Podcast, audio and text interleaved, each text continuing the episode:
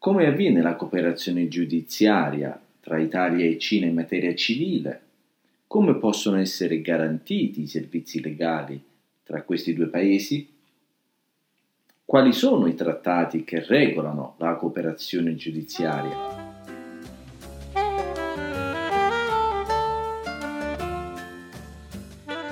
Ciao, questo è Diritto Cinese, il podcast per capire caratteristiche e tendenze del fenomeno giuridico cinese. Io sono Ivan Cardillo, direttore dell'Istituto di Diritto Cinese.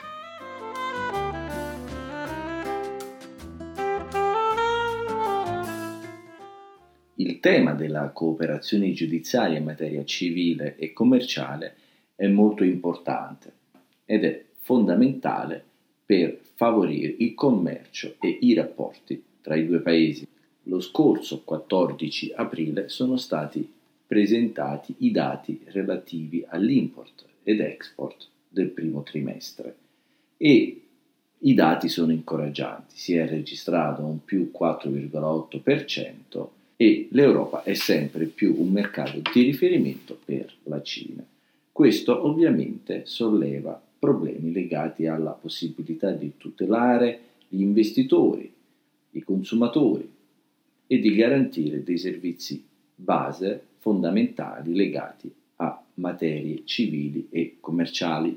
In particolare, la Convenzione dell'AIA del 1965 relativa alla notificazione e alla comunicazione all'estero degli atti giudiziari e extragiudiziari in materia civile o commerciale e la Convenzione dell'AIA sull'assunzione delle prove all'estero in materia civile o commerciale del 1970. Inoltre la Cina ha siglato 39 trattati bilaterali su questioni civili e commerciali e legati al tema dell'assistenza reciproca. Con l'Italia sono stati siglati vari trattati. Il trattato più importante è il trattato tra la Repubblica Italiana e la Repubblica Popolare di Cina per l'assistenza giudiziaria in materia civile, firmato nel 1991 e in vigore dal 1995 cosa si intende per materia civile, il, l'articolo 1 definisce eh, materia civile tutte quelle materie oggetto del diritto commerciale, del diritto di famiglia e del diritto del lavoro. È bene precisare fin da adesso che la bancarotta e anche la tutela della proprietà intellettuale, problemi, questioni legate alla concorrenza sleale e al monopolio sono oggetto di specifiche leggi e esulano dalla definizione di materia civile eh, relativa all'applicazione di questo trattato. Il trattato dispensa dalla causa judicatum solvi e si rivolge a tutti i cittadini di ciascuna parte del trattato che hanno la sede nel territorio di una delle parti. Lo scopo del trattato è quello di garantire ai cittadini stranieri presenti nel territorio le stesse condizioni di tutela riservate ai propri cittadini. Il trattato si occupa della notificazione degli atti, dello scambio di informazioni, dell'invio di atti, dell'esecuzione di sentenze, del riconoscimento delle sentenze e delle decisioni arbitrali. Quanto alle notificazioni, queste possono avvenire attraverso l'invio di una richiesta di notificazione predisposta in base al modello A allegato al trattato e inoltrata all'autorità centrale. Accanto a questa possibilità c'è la notifica eh, e l'esecuzione delle commissioni erogatorie per mezzo delle missioni diplomatiche o degli uffici consolari. Questo è lo strumento in qualche modo preferibile perché più veloce. Il trattato si occupa anche della protezione dei testimoni e dei periti al fine di agevolare la partecipazione al processo dei testimoni e dei eh, periti lo scambio di informazioni e, lo, la, tras- e la, trasmissione di atti avviene ugualmente attraverso le eh, autorità competenti per i vari paesi. Un articolo importante, l'articolo 17, si occupa delle lingue che devono essere utilizzate. Si fa riferimento alla traduzione ufficiale nella lingua della parte richiesta, quindi una traduzione nella lingua ufficiale della parte richiesta, per cui una traduzione in italiano o in cinese, l'articolo riconosce anche la possibilità di utilizzare il francese o l'inglese. Questo è un dettaglio non di poco conto perché quando ad esempio ci sono dei contratti firmati sia in inglese che in cinese, la versione che fa fede ai fini processuali cinesi è la versione in cinese L'articolo 73 della legge di procedura civile in tema eh, di prove dice che le prove straniere devono essere tradotte in cinese. Questa è una norma generale e la norma del trattato in relazione all'articolo 73 è sicuramente una norma speciale che deroga alle leggi, ma al tempo stesso è importante ed è preferibile allegare una traduzione cinese. La legge di procedura civile dedica un intero titolo alle cause con elementi di estraneità, dall'articolo 283 all'articolo 289, e il tema della lingua non è un tema chiuso definitivamente, è ammesso l'utilizzo della lingua inglese o di una lingua straniera, ma è buona pratica allegare sempre una traduzione cinese. È bene tenere a mente l'utilizzatore finale della prova, che potrebbe essere un giudice locale di una zona remota che potrebbe non conoscere l'inglese e comunque l'utilizzo della lingua cinese facilita e velocizza i vari passaggi. Il trattato esenta le parti dal dovere di legalizzazione dei documenti, questo è diventato recentissimamente principio generale perché la Cina ha aderito alla Convenzione sulle apostille, per cui in futuro sarà più facile per gli atti che sono interessati dalla Convenzione, è possibile evitare la legalizzazione. Il trattato riconosce in capo a entrambe le parti la possibilità di rifiutare l'assistenza quando ciò potrebbe recare pregiudizio alla sovranità o alla sicurezza della parte richiesta o sono contrari ai principi fondamentali dell'ordinamento giuridico di questa.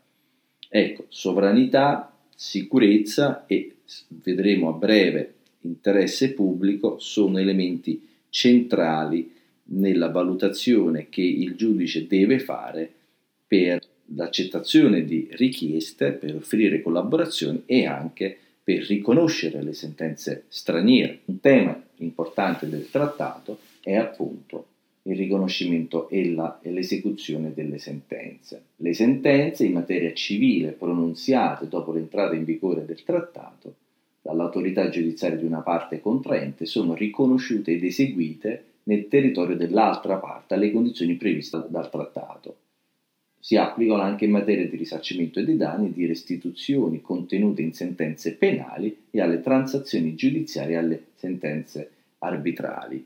Ai fini del riconoscimento, il giudice cinese, ad esempio, deve valutare determinati elementi. Il primo elemento è la competenza dell'autorità giudiziaria che ha pronunciato la sentenza. La sentenza deve essere passata in giudicato nel caso di processo in contumacia, il giudice deve verificare che la parte sia stata regolarmente citata e se l'incapace è stato regolarmente rappresentato e messo nelle condizioni di tutelare i propri diritti. Inoltre il giudice deve verificare se è presente un'altra sentenza passata in giudicato tra le stesse parti sul medesimo oggetto ed è stata pronunziata dall'autorità giudiziaria della parte nella quale viene chiesto il riconoscimento.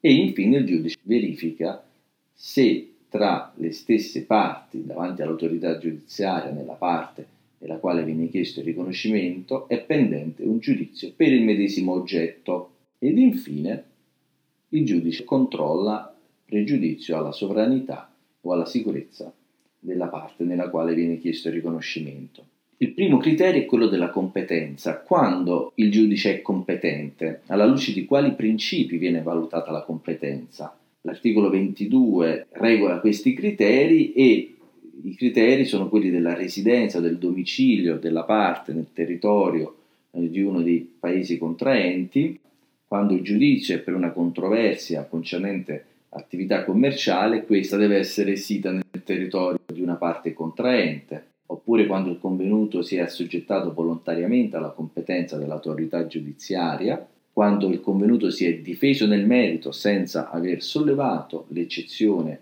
in ordine alla competenza, in materia contrattuale, quando il contratto è concluso e deve essere eseguito nel territorio della parte, la cui autorità giudiziaria ha pronunziato la sentenza, in tema di responsabilità extracontrattuale, la condotta o l'evento si è verificato nel territorio di detta parte, in materia di azioni di Stato, la persona del cui Stato si tratta aveva al momento della domanda la residenza o il domicilio nel territorio della parte la cui autorità giudiziaria ha pronunziato la sentenza, in materia di obbligazioni alimentari il creditore aveva al momento della domanda la residenza o il domicilio nel territorio e, tema di successione, il decuius aveva al momento della morte il domicilio nel territorio della parte. E infine, per le controversie che hanno ad oggetto diritti reali su beni immobili, questi devono essere siti nel territorio della parte. Altro criterio stringente è quello della valutazione del merito della sentenza e l'impatto della sentenza in riferimento alla sovranità e alla sicurezza. Questo è in linea con quanto eh, previsto agli articoli 288 e 289 della legge di procedura civile cinese. L'articolo 288 individua la competenza del giudice nel, nell'esecuzione delle sentenze straniere nel tribunale intermedio competente, quindi non l'alto tribunale e neanche il tribunale di base, ma il tribunale intermedio e in questo caso, in base all'articolo 289, il riconoscimento delle sentenze emesse in Italia è permesso in virtù di questo trattato. Qualora non ci fosse stato il trattato, bisognava verificare la presenza di altri trattati internazionali ratificati dalla Cina. In questo caso è bene ricordare che la Cina non ha aderito alla Convenzione dell'AIA del 2019 sul riconoscimento delle sentenze straniere e quindi in questo caso la strada lasciata aperta dall'articolo 289 riguarda il principio di reciprocità e questo è declinato appunto nella non violazione della sovranità, della sicurezza, dell'interesse pubblico e delle leggi interne cinesi. Su questo tema è bene ricordare anche il simposio relativo ai casi commerciali e marittimi con elementi di estraneità del 2021, tenuto dalla Suprema Corte del Popolo, dove si fissa il principio generale per cui i giudizi dei partner commerciali della Cina sono applicabili e vengono riconosciuti dai giudici cinesi. L'articolo 44 fissa vari criteri, c'è la cosiddetta reciprocità de iure, che consiste nell'individuare nell'ordinamento del paese o il provvedimento giurisdizionale è stato emanato delle disposizioni di legge che consentono il riconoscimento e l'esecuzione di sentenze cinesi. Poi l'altro criterio è il consenso o intesa reciproca, si intende fondamentalmente un accordo anche informale tra i due paesi che consente il riconoscimento reciproco di provvedimenti giurisdizionali. Infine l'ultimo criterio è quello dell'impegno reciproco senza eccezioni, ovvero quando c'è un mutuo impegno tramite i canali diplomatici al riconoscimento delle sentenze altrui. L'articolo 46 impone un obbligo di verifica di determinati elementi in capo al giudice. Il giudice deve verificare la sussistenza della giurisdizione del giudice decidente, deve verificare che eh, il processo sia stato giusto e che il convenuto sia stato regolarmente convocato in giudizio, deve verificare l'assenza di frode all'interno del giudizio ed infine il principio che abbiamo evocato varie volte, ovvero la non contrarietà alla sovranità, sicurezza, interesse pubblico e sociale del Paese.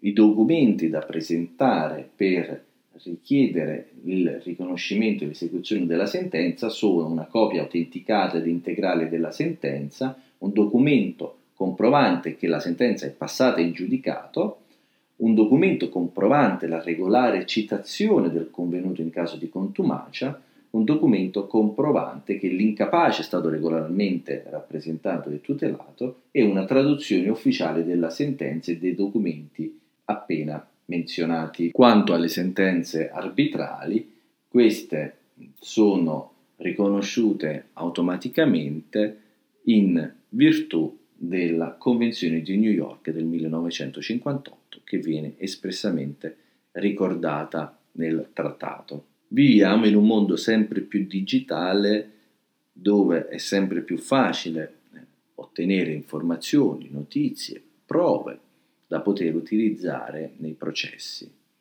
Dunque la domanda è questa.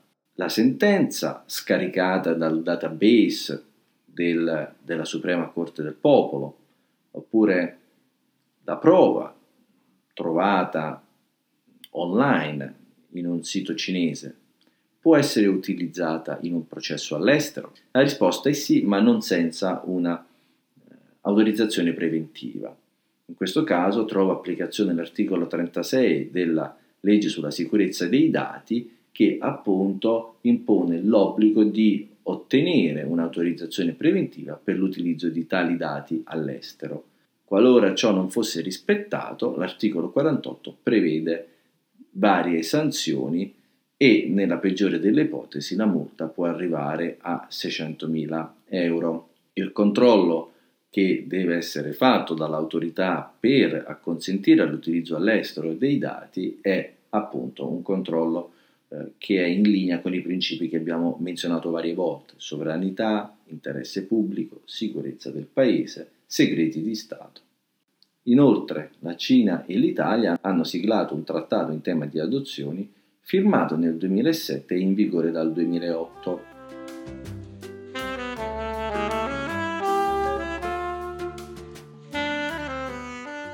Approfondisci la tua conoscenza del diritto cinese su dirittocinese.com e scopri anche i nostri servizi. Grazie per l'attenzione, buon proseguimento di giornata e a presto!